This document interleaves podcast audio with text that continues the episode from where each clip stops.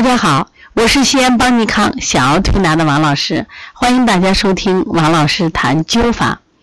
因为我不不管是在分享陈德安老师的灸法，还是西西亮老师的麦粒灸，都是直接灸法。直接灸法有这么多的好处，我们很多学员都说：“哎呀，我要了解一下。”那今天我们就谈一下直接灸法的技巧。首先，什么叫直接灸呢？就是把艾柱直接放在穴位上燃烧，温度约达七十度。哎呀，有的说这烫不烫呢？有一点烫，因为这发泡疗法如果没有一点烫的话，达不到这个效果。其实这个直接灸法我们分两种，一种叫化脓灸，一种叫不化脓灸。那么因此在灸法上一定有所区别。我们现在看一下化脓灸，叫种植结灸。这个化脓灸呢，也称瘢痕灸，也叫灼肤灸，也有的地方叫打脓灸。古代呢多用此法，而且古代用的艾柱还比较大，像枣核这么大。一般的话，我们灸一两次就灸成了。灸到什么程度呢？灸发这个灸疮，就是皮焦肉烂。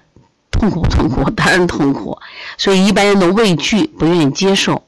那么现代仍然有这种沿用此法的，有些地方治疗这种就是老慢支、哮喘，专门在三伏天炎热的季节灸背部的腧穴，用这个大一点的艾柱烧灼，让它烧成疮，最后成为打脓灸。但这个地方呢，我想跟他讲。我们现在这种发泡疗法是非炎症的这种发泡会脓，不是我们想的西医讲的哦，这种细菌感染、病毒感染这两个概念啊，效果非常好，治疗这种慢性的重症的疾病。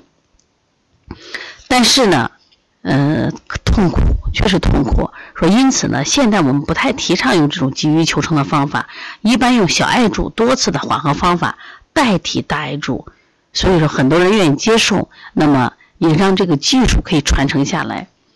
这个操作技巧呢，首先你要告诉病人，就是他会有一点痛啊，把穴位取好，要做一个消毒，百分之七十五酒精啊，消个毒，或者是用这个紫药水、红药水点个小点，打个记号，用这个。极细的艾绒，这个有标准，一定要选好绒。好绒的挥发油少，它是易燃易灭，所以几乎没有什么痛苦。一般我们都选四十比一的黄金绒，做成比麦粒大小，就很小，麦粒你看多少，很小。这样的圆锥形的艾艾柱艾柱，就说它是下平上尖，然后把它直立的放在穴位之上。所以有时候呢。刚灸第一处的时候可以，但灸到后面的时候，它就站立不了，所以我们会用一些这个粘附剂。粘附剂里面，我们就选这个，比如说所谓的紫药水吧，啊，选这个粘附剂，然后用线香从顶尖轻轻的接住点着。注意，这是一个技巧，一定要尖对尖。尖对尖的话，点燃是从上往下燃的。如果你从中间那种点燃，就可能是这是出现一半燃烧，一半没有燃烧。从顶尖轻轻的点着以后呢，让它均匀的向下去燃烧。注意啊，下面技巧来了。第一状燃至一半的时候，可能就光炙热，也许没感觉，就用手指把它按灭或迅速的捏掉。第二状仍在原处，燃至大半、炙大热的时候即按灭掉。第三状燃至将近的时候，至痛的时候迅速按灭或捏掉。那么，如果确实痛的话，可以用我们的手指呢去按摩或扣压这个穴位周围，减轻痛苦。后面就直接按压。第四状就直接按压，一点早晚按压啊。灸了数次以后，你发现哎不痛了。耐心灸到十余次以后，感觉一热即过，就一过热没有什么感觉，无什么痛苦。连续施灸，那么就能达到化脓之目的。所以这样灸法的话，它一个是创伤面小，第二个能接受。而且呢，就是人们就没有这种拮抗感。其实我们觉得，不管什么治疗，你一拮抗，效果就不好了。即使用麦粒灸，即使用直接灸，我们选择麦粒灸就没有这种拮抗感。那么使用直接灸法，一定要讲技巧，才能减少这种灼痛，要灸的舒适。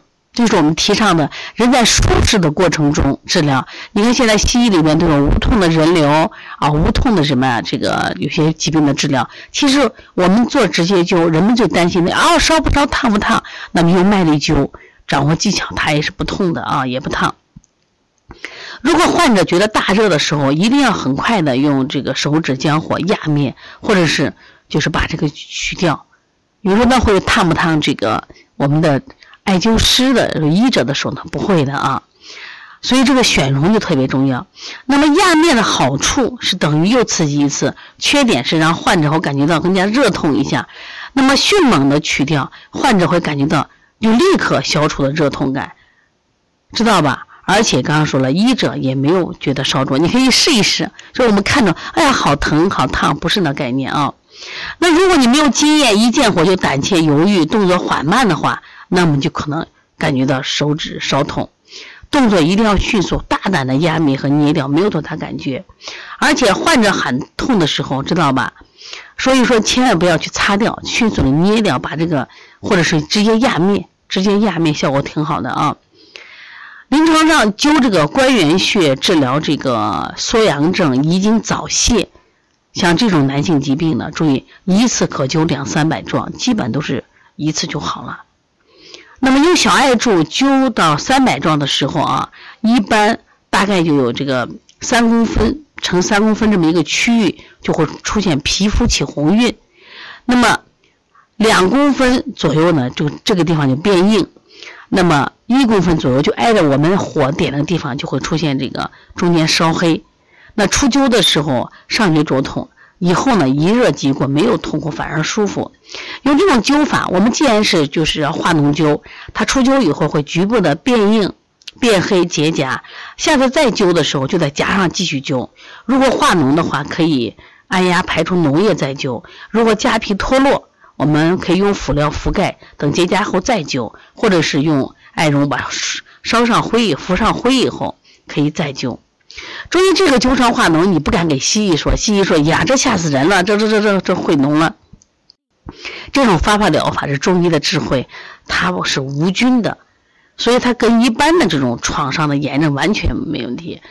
你像不管陈道安老师呀，包括我们古代的窦才啊，还有谢希亮老师，他们都临床了，那都几十年没有什么问题啊。只要这个溃疡面不弥漫扩大，只管连续灸。如果化脓过多，溃疡不断发展，这个脓色有蛋白稀薄变为黄绿色的脓液，或者疼痛出血，而且有臭味儿，那这就是继发性的感染，可以用外科的方法处理，很快也会痊愈。首先让大家明白的是，化脓灸属于良性的刺激，能改善体质，提高免疫功能，增强抗病能力，达到防病治病。所以你千万不要见一见化脓就顾虑重重，影响了施灸。如果这个通常的灸疮、灸疮不加治疗，二到三十天就自然痊愈了。所以大家放心啊。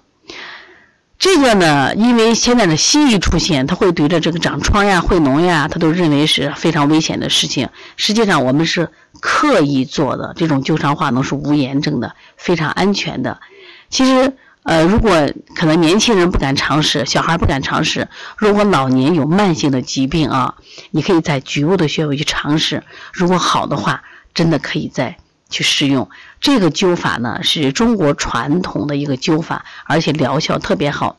过去讲一个故事嘛，就是，呃，就是叫什么“灼艾分痛”的故事，讲的是就是宋太祖，呃，赵匡胤的故事，他们兄弟俩。宋太宗病了，病了以后，哥哥去看他，看了以后呢，就说哥哥说：“我来给你艾灸吧。”当时这个艾灸就是什么，直接灸。弟弟说：“疼疼疼。”哥哥说：“来，你看我跟我灸都不疼，因为长兄如父亲嘛，对不对？有父。所以因此呢，我们在宋代的时候就能看到什么？实际上这个艾条那个主艾的这个发展。明白了没？所以希望大家呢，呃，学习艾灸。我们在十月里有一个陕西省艾灸大会，我们会把这些技术教给大家，希望你们好好的学习。我想用这个艾灸可以保护家人的健康，关键它能提高免疫力，能改善过敏体质，能治疗很多慢性病，非常的了不起。